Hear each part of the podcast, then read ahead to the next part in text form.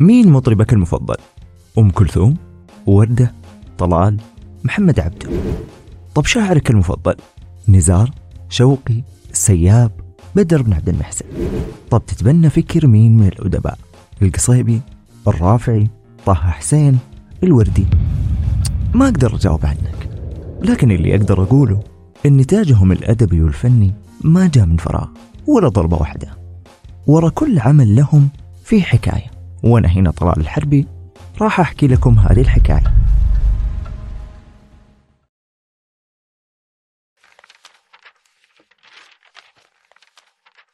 في مرة كنت جالس أقرأ نقد عن كتاب. فأبحرت شوية كذا وجلست أقرأ عن النقد الأدبي والأدباء. فلقيت أحمد أمين في كتابه في النقد الأدبي يقول إن النقاد أجمعوا تقريبا على أن الأدب يتكون من أربع عناصر. العاطفة المعنى الأسلوب والخيال. بمعنى إن كل نوع من الأدب لابد أن يشتمل على هذه الأربع عناصر ولا يخلو من عنصر منها. غاية الأمر أن بعض الأنواع الأدبية تحتاج إلى كمية أكبر من بعض هذه العناصر مما يحتاج من نوع آخر. فالشعر مثلا يحتاج إلى مقدار من الخيال أكثر مما تحتاج إليه الحكم. والحكم تحتاج إلى مقدار من المعاني أكثر مما تحتاج من الخيال وهكذا. وعلى هذا الطاري جاء على بالي سؤال. هل النقد الأدبي يقتصر على البحث عن عيوب النص فقط؟ طبعا لا. فالنقد الأدبي يركز على تقييم الجوانب الجيدة والرديئة في النص وتكون هناك أسس ومعايير يرجع إليها الناقد أثناء تحليله للنص الأدبي. إلا أن عملية النقد أحيانا تعبر عن وجهة نظر القارئ لما يحدث في النص نفسه. فما يعد جيد وجميل لقارئ معين قد يكون غير لائق وغير جميل لقارئ آخر.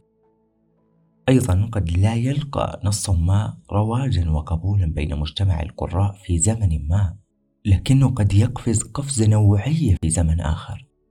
لكن أحيانا يكون النقد حاد وقاسي. بل ويتعدى كونه نقدا أدبيا للنص ويتحول من نقد إلى طعن في كاتبه. فالنقد هو نقد الأعمال الأدبية وليس طعنا في الأدباء ويجب أن لا يخفى ذلك على ناقد. في عام 1921 أصدر عباس العقاد وإبراهيم المازني كتاب مشترك بعنوان الديوان. جزء من هذا الكتاب كان تناول لشعر أحمد شوقي وتاريخه وحياته بالهجوم.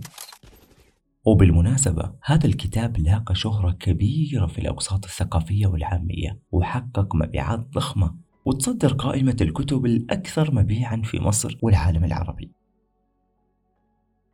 آراء بعض القراء جاءت على أن الكتاب كان شيء من النقد وكثير من التجني. وأنك عندما تقرأ الكتاب ستشعر بعدم نزاهة القول وكأن المسألة تصفية حسابات أو محاولة جلب شهرة على حساب الحقيقة وشرف الكلمة. فالكتاب بعيد كل البعد عن النقد الموضوعي والعقاد دائما ما يبالغ في شخصنة الأمور. الكتاب كان درس قاسي في النقد حتى لا تظن أن شوقي لا يستحق لقب أمير الشعراء لا من قريب ولا من بعيد. الأديب مطالب بالتعبير الإبداعي والناقد مطالب بنقد ذلك التعبير لكن بموضوعية وحياتية. انقسمت الصحف بعد ذلك إلى فريقين أحدهما يدافع عن شوقي والآخر يهاجمه. التعصب الشديد كان هو طابع الخصومة فكل ما يكتبه أعداء شوقي سواء كان أدبا أم فنا أم سياسة هو سخيف تافه مبتذل في نظر أصدقائه. أما في نظر أعدائه فإن كل ما يراه هو حسنا يرونه هم قبيحا وكل ما يراه صوابا يرونه خطأ الديوان ما كان فقط مجرد عنوان للكتاب بل هي مدرسة وحركة تجديدية في الشعر العربي تدعو للتجديد الشعري في الموضوعات والتمرد على الأساليب القديمة المتبعة في الشعر العربي واللي ظهرت على يد عباس العقاد وإبراهيم المازني وعبد الرحمن شكري. الكتاب أيضا كان كأنه معركة حامية الوطيس بين مدرسة الديوان ومدرسة الإحياء والبعث. الحركة الشعرية اللي التزم فيها الشعراء بنظم الشعر العربي على النهج الذي كان عليه في عصور ازدهاره منذ العصر الجاهلي وحتى العصر العباسي. فتقيدوا بالبحور الشعرية المعروفة والالتزام بالقافية الواحدة. حتى على مستوى الألفاظ نهجوا نهج القدماء في اختيار ألفاظهم. فجاءت فصيحة جزلة مع التمسك بأحكام الصياغة؟ وأشهر شعراء هذه المدرسة مؤسسها محمد سامي البارودي وأحمد شوقي وحافظ إبراهيم. بسبب هذا الكتاب وبعد تقريبا أربع سنوات من صدوره. بالتحديد سنة 1925 دعت الممثلة المسرحية روز اليوسف في شقتها بالقاهرة كل من عباس العقاد إبراهيم المازني شاعر الشباب أحمد رامي ومحمد تابعي ومحمد عبد الوهاب في سهرة واحدة. في هذه السهرة بدأ المازني يهاجم المطرب الشاب محمد عبد الوهاب في جلساته الخاصة.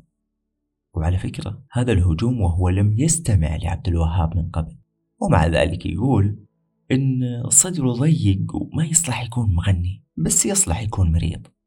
يا ساتر. هو في الواقع الهجوم ما كان موجه ضد عبد الوهاب. لكنه كان موجه ضد شوقي بمناسبة تبنيه وإعجابه بعبد الوهاب. يعني مشخصنها بس المهم روز اليوسف دبرت هذه السهرة عشان تحمي عبد الوهاب من هذا الهجوم. تحطهم في الأمر الواقع يتعرفوا عليه ويسمعوا صوته وهنا. جلس عبد الوهاب وانحنى رأسه ليصبح قريبا من العود وكأنما يتبادلان كلمة سر. بدأت أنامل الرقيقة تداعب أوتار العود.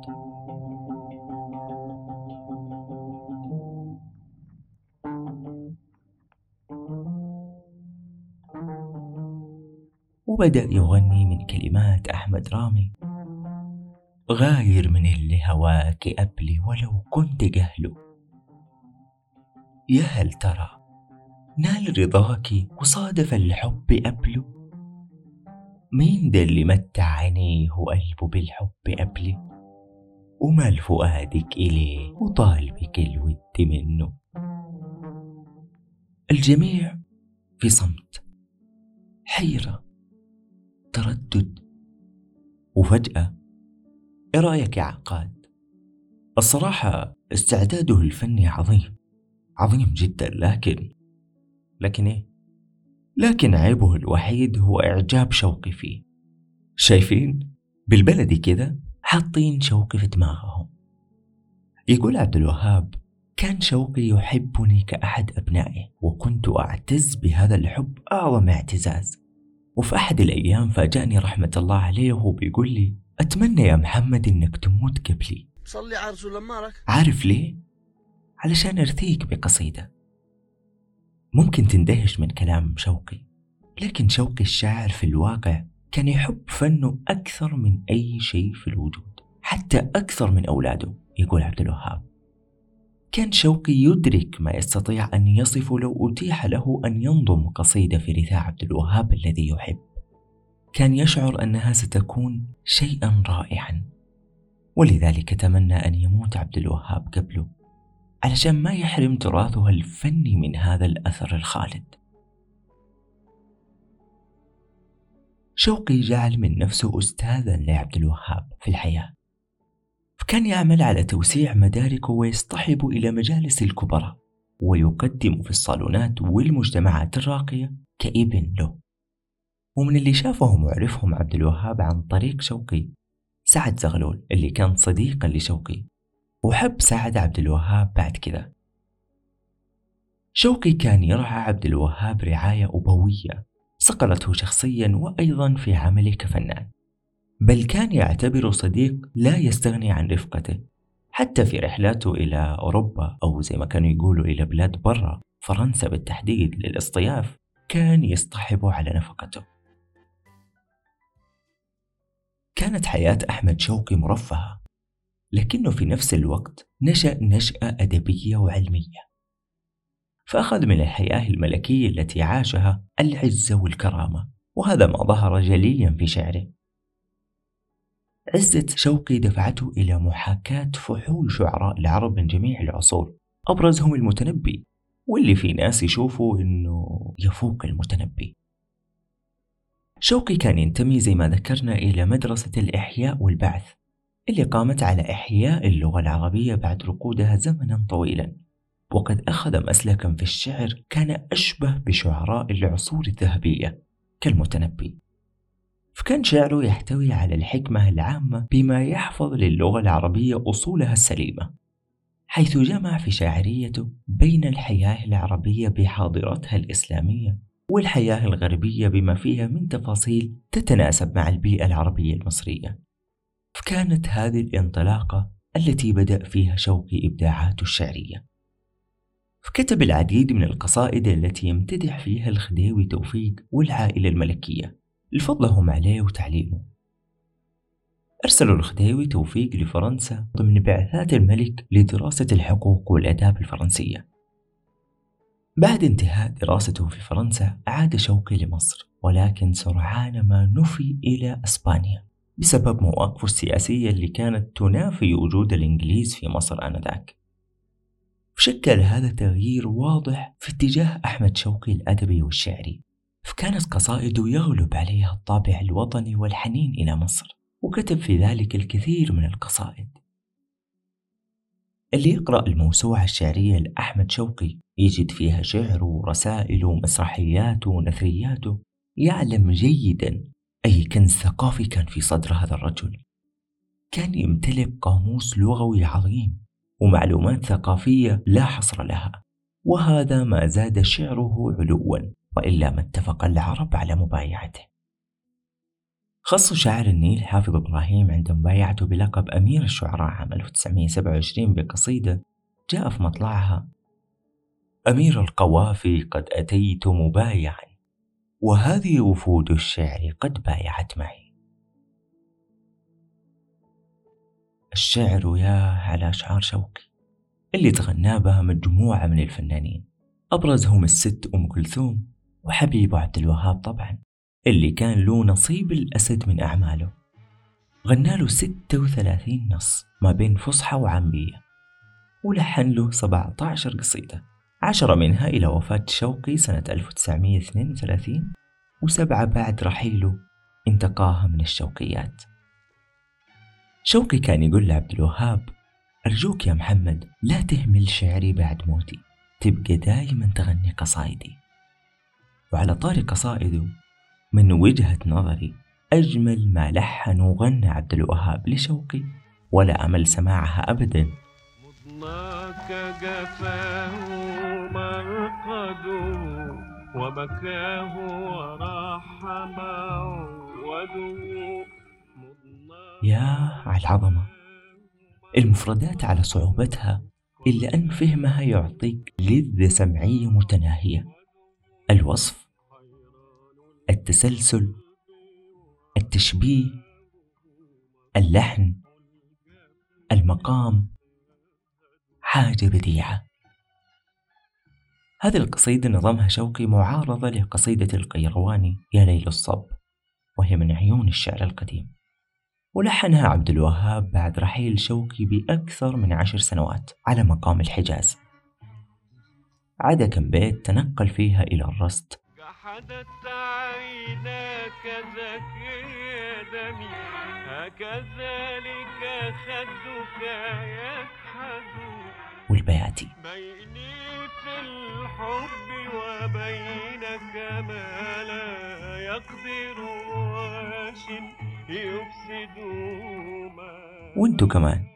شاركوني قصائدكم المفضلة لشوقي أو المغنى منها لعبد الوهاب أو غيره. توقع بالنسبة لي واضح ومستحيل تجي على بالي وما أدندنها أو أرددها على لساني.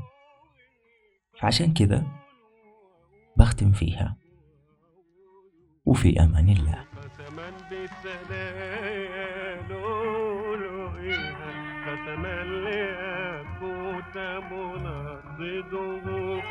ما كنت هواك ولا خاطر سلوى بالقلب